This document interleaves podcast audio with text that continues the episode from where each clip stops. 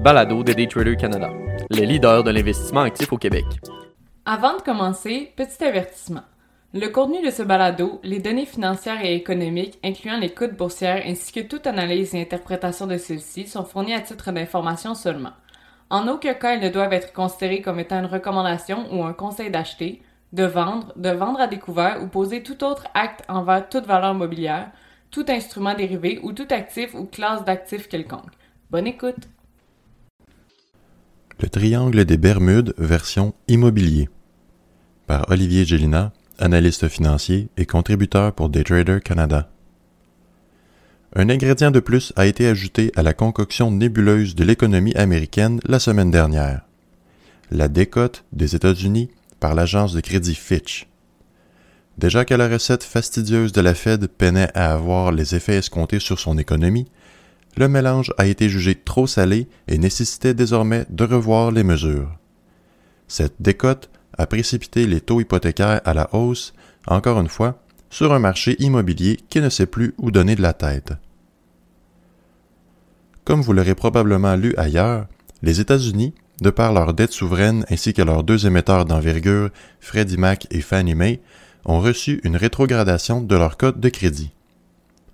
La rétrogradation de AAA à AA+, soit la même que le Canada, en a pris plusieurs de cours et repose notamment sur les derniers grands événements économiques de la puissance mondiale. Le relèvement, à plusieurs reprises, du plafond de la dette, les solutions in extremis, les différents au niveau des mesures fiscales, bref, chez Fitch, on y voyait une détérioration moyen terme justifiant ce changement. Cette nouvelle a évidemment fait plonger les marchés lors de l'annonce, et avec raison. Un autre impact notable de ce mouvement de cote de crédit à la baisse s'est fait sentir sur l'immobilier, plus précisément les taux hypothécaires. Alors que ceux-ci avoisinaient le 6,5% ils ont grimpé à tout près de 7% avec une moyenne de 6,90% jeudi dernier. Le rythme soutenu de l'économie américaine justifie encore l'usage de hausses de taux d'intérêt d'autant plus que l'inflation n'est pas encore tout à fait sous contrôle. La cible de 2% est bel et bien dans la mire de la Fed à l'heure actuelle, toutefois, l'impact de ces hausses n'ont plus la même portée et cela devient problématique. La lecture de l'indice inflationniste ce jeudi sera un point déterminant quant à la prochaine décision sur les taux d'intérêt. Les taux d'intérêt sont et demeureront une embûche de taille pour les acheteurs du secteur immobilier il est plutôt facile de voir pourquoi avec un simple calcul sur deux fenêtres de temps différentes.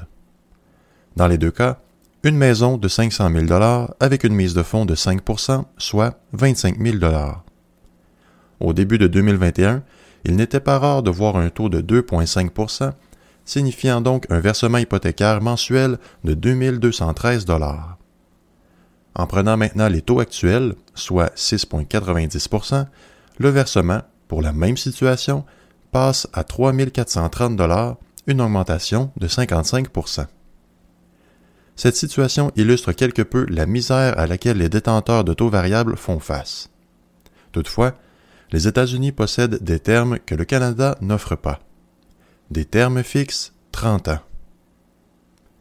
Vraisemblablement, le terme le plus populaire au Canada est celui de 5 ans, qu'il soit fixe ou variable.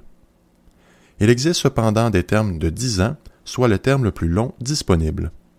Les États-Unis offrent tout de même des termes fixes de 30 ans et cette situation spécifique présente de nouveaux enjeux aujourd'hui. Les Américains ayant acheté une propriété entre 2020 et 2022 ont bénéficié de taux historiquement bas, mais limitent, voire anéantis, cependant la mobilité des individus. Après tout, à quoi bon laisser derrière un taux de 2% alors que ceux du jour sont plus du triple? Leur pouvoir d'achat se voyant réduit, ils préféreront demeurer dans leur propriété actuelle. La stagnation des ménages présente, elle aussi, un nouveau problème au niveau de l'immobilier. L'offre manque pour les acheteurs présents sur le marché.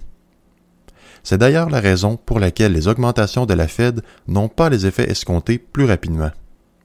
L'inventaire immobilier est d'une telle faiblesse qu'il exerce une pression constante sur le prix de l'immobilier restant sur le marché.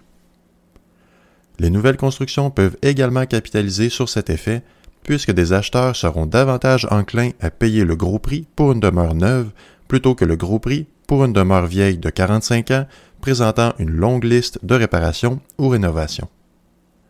Le hic, c'est que les nouvelles demeures n'arrivent pas non plus à remplir l'écart entre l'offre et la demande sur le marché immobilier.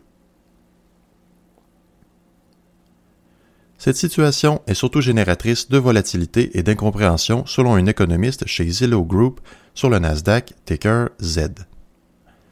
Orphée Devon-Guy, économiste senior, mentionne que l'inventaire de propriétés disponibles sur le marché demeurera faible tant que le marché de l'emploi conservera sa vigueur. D'ailleurs, la compagnie américaine se spécialise dans l'affichage de propriétés à vendre en ligne et aide à rapprocher vendeurs et acheteurs sur leurs diverses plateformes digitales. Avec des prix aussi élevés et un engouement aussi vigoureux, le titre de Zillow performe très bien. Le cours s'est apprécié de 66% depuis le début de l'année, s'établissant à 56 en début de semaine. Le segment résidentiel a généré 380 millions en revenus lors du trimestre dernier, qui vient à peine d'être dévoilé aux investisseurs. Ce niveau de revenus correspond à une diminution de 3% par rapport à la même période l'an dernier, alors que le marché immobilier a reculé de 22% en termes de volume de transactions. Les prédictions de la direction pointent vers des revenus entre 458 et 486 millions lors du troisième trimestre, un indice que le marché immobilier n'a pas fini sa course effrénée. Les acheteurs se retrouvent donc au milieu d'une mixture d'éléments qui jouent vraisemblablement contre eux. La Fed pourrait continuer sa lancée de progression de taux, mais l'effet pourrait bien se faire attendre, jusqu'au point inconfortable où certains ménages, à taux variable, soient dans l'obligation de vendre rapidement au profit d'acheteurs impatients.